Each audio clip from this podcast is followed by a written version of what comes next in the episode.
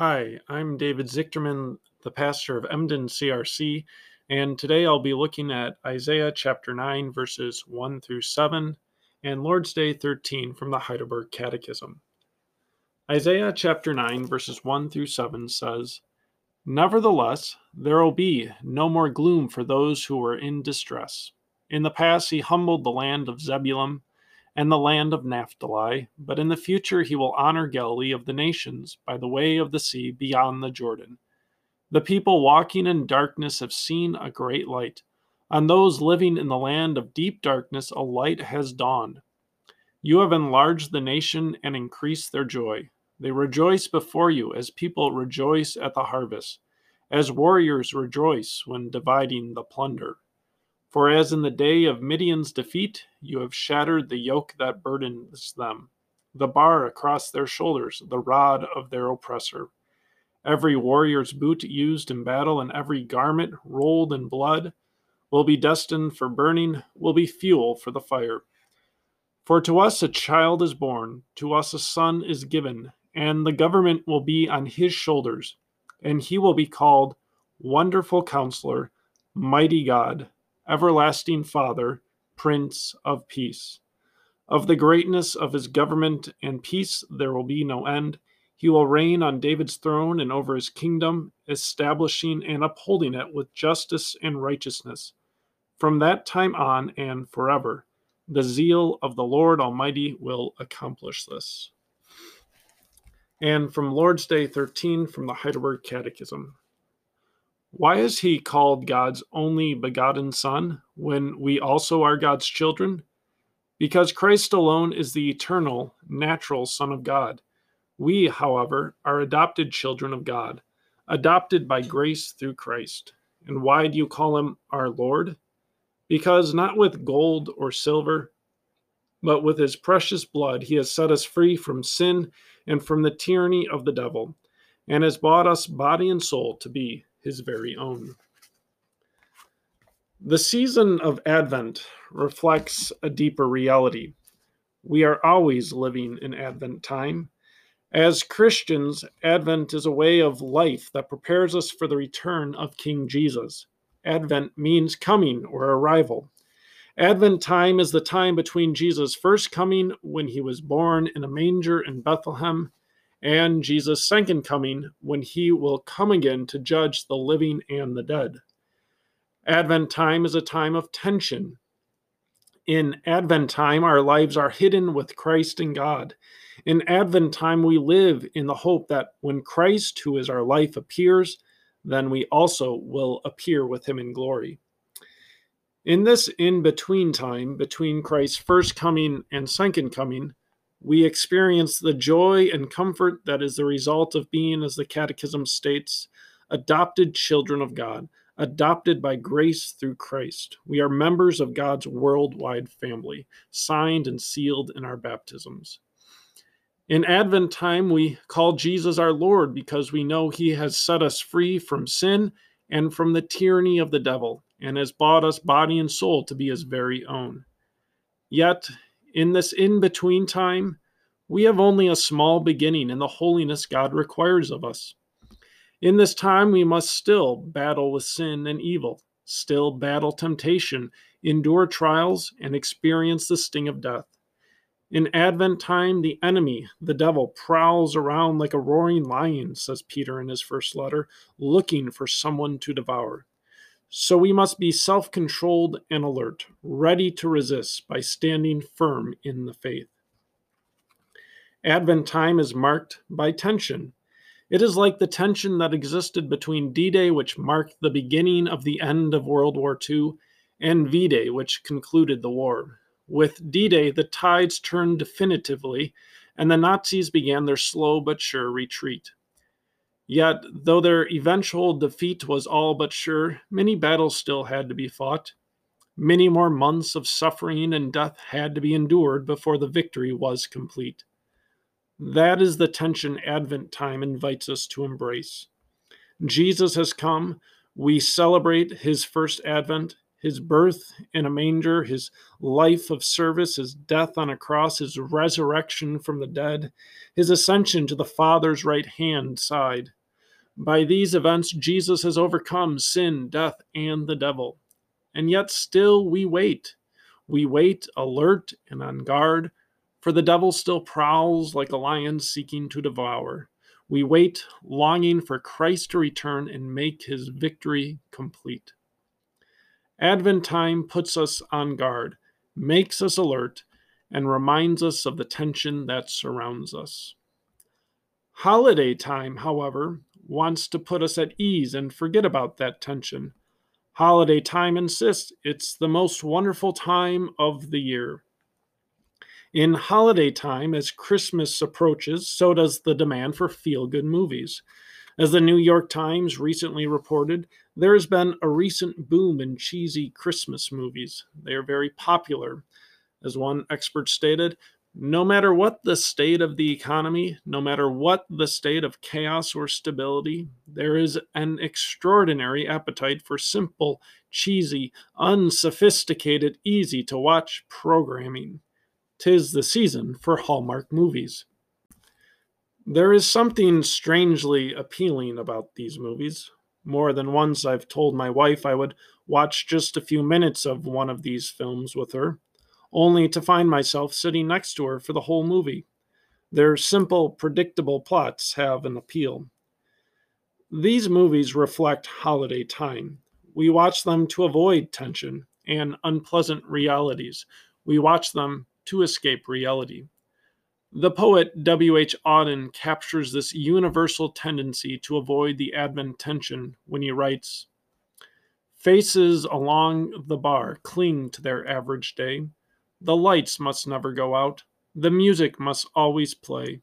All the conventions conspire to make this fort assume the furniture of home, lest we should see where we are, lost in a haunted wood, children afraid of the night, who have never been happy or good. Holiday time says ignore the tension. Advent time encourages us to accept our tension filled reality that we are lost in a haunted wood, children afraid of the night who have never been happy or good, who need hope. Advent time allows us to acknowledge our pain, confusion, and our brokenness so that we may cling ever closer to our only hope, Jesus Christ and his return. Advent reminds us of the darkness that covers the earth and the evil, pain, and suffering that have not yet been banished. In the children's story, A Wrinkle in Time by Madeleine L'Engle, Meg Murray worries about her father who has disappeared. While she wonders where her father went, three strange visitors appear. They invite her to join them on a quest to find her father. On the way, they travel to different planets. At one distant planet, they travel high into the sky to the edge of space. From that height, they observe a dark shadow, dark and dreadful to even look at. The three strange visitors show Meg a dreadful dark shadow creeping over the planet. They show her this shadow so she would know just how difficult and dangerous her journey to her father would be. Likewise, Advent time reminds us we are on a journey to our Heavenly Father. And the book of Isaiah, like the three strange visitors in the novel, invites us to look into the heart of darkness, to see more clearly the sin and evil we will have to contend with as we make our journey toward our Heavenly Father. Broadly speaking, there are four ways the darkness is described in the book of Isaiah four dark themes that emerge as you work your way through this book. These four darknesses are the darknesses of deception, abuse, decay, and war. First, the darkness of deception. At the time of Isaiah, Israel and Judah were caught up in a complicated chess game for control of the Middle East. They were pawns of Syria to the north and Egypt to the west. Instead of turning to God, their leaders and prophets sought to make alliances to protect themselves. Meanwhile, they deceived the people, telling them that everything was okay, even better than ever, while in reality, everything was about to crumble. In this climate, trust was in short supply, cynicism was rampant, and the vulnerable easily taken advantage of. The darkness of deception has never really let up. In recent history, from the Pentagon Papers to Watergate, to the attempted cover ups by media companies and churches over sex abuse allegations, major cynicism and distrust have taken root. This is the darkness we live in as well. Second, the darkness of abuse. In Isaiah's time, the powerful and connected used their power to take advantage of the poor. Against the powerful, the Lord declared through the prophet Isaiah Woe to those who make unjust laws, to those who issue oppressive decrees, to deprive the poor of their rights and withhold justice from the oppressed of my people, making widows their prey and robbing the fatherless. That comes from Isaiah chapter 10, verses 1 and 2. Power was used in Isaiah's day not to protect and defend the poor and vulnerable, but to abuse them. The darkness of abuse has never really let up either. Power is misused in destructive ways every day. This is epitomized by the Tammany system that controlled New York City in the 1930s.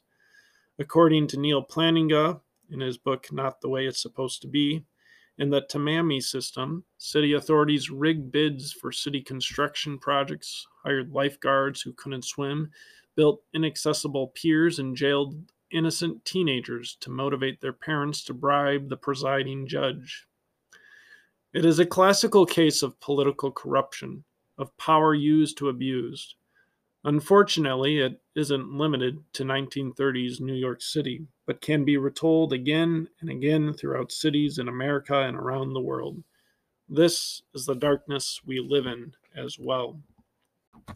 Third, the darkness of decay. What had begun on stable footing was falling into disrepair. What was once considered good was now falling apart. God had established Israel and had blessed his people with abundance. Yet, as Deuteronomy warned, such blessings were taken for granted, ingratitude fouled, and decay in morals was well underway. That decay was rampant by Isaiah's day. As Isaiah says in the second chapter, See how the faithful city has become a harlot? She once was full of justice, righteousness used to dwell in her, but now murderers. Your silver has become dross, your choice wine is diluted with water. Your rulers are rebels, companion of thieves. The decay is palpable. The darkness of decay hasn't gone away either. For every reformation, there is a near equal deformation. The the Reformation of the 1500s gave way to the religious wars of the 1600s. The Ivy League schools that dot the East Coast, initially established to, to promote and safeguard religion, soon became bastions of liberalism that undermined religion. And for every church that I have been to, there have always been the golden years, implying that it has been all decline and decay since then. As the poet Robert Frost puts it, nothing gold can stay. This is the darkness we live in as well. Fourth, the darkness of war. The Israelites were surrounded by war. Syria threatened them from the north, Egypt from the west, Assyria from the northeast. Because of all the war and violence, their brave men cry aloud in the streets. The envoys of peace weep bitterly. The land mourns and wastes away, the prophet declares in chapter 33. The darkness of war hasn't gone away either. The history of the world can sadly be told as a history of war, of one nation rising up against another nation. War continues to darken such places as Syria, Ethiopia, and Afghanistan. And we have learned that even when war is over, it still carries on. They leave scars that last for generations. This is the darkness we live in as well. Into this darkness, the darkness of deception, abuse, decay, and war, Isaiah preached that a light is on the way, a light that will not be overcome by the darkness but will prevail, a light that will pierce the darkness a light that will dawn on the shadow of death, a light that will bring joy and gladness, a light that will end oppression and war. Instead of deception, this light will give wonderful counsel, guiding those who listen to the way of truth. Instead of abuse, this light will use his mighty power to serve and give his life as a ransom for many. Instead of decay, this light will provide the everlasting and never failing love of the Heavenly Father. Instead of war, this light will be the Prince of Peace, who will convert swords into plowshares and spears into pruning hooks. Isaiah tells us this light will come about through the birth of a child, through a son given to us. We now know that the child who is born, the son who is given, is Jesus Christ, the Son of God, God from God, light from light, true God from true God, who for us and for our salvation came down from heaven and became incarnate by the Holy Spirit and the Virgin Mary and was made human. At Christmas, we celebrate the birth of this child, this wonderful counselor, this mighty God, this everlasting Father, this Prince of Peace who has won for us our salvation. But in this Advent time, we also wait for his return. While we wait in the darkness of this world, the light of Christ still pierces through the darkness. Every time one of God's children gives wise counsel instead of deception, service instead of abuse, faithfulness instead of decay, and peace instead of violence. The light of Christ pierces the darkness of this world. While we wait, the light of Christ still shines on. The light shines on through the faithful witness of the church, through loving counsel, humble service, faithful obedience, and gentle peacemaking. The light of Christ continues to shine in this dark world. And this gives us hope for the return of Christ and his light filled kingdom in which darkness will be banished. We wait and long for that day when there will be no more night. We will not need the light of a lamp or the light of the sun, for the Lord God will give us light, and we will reign forever and ever, uh, according to Revelations chapter 21. We live in Advent time. We live with awareness of the darkness but we also journey toward our Heavenly Father, guided by the light of Christ. Thanks for listening.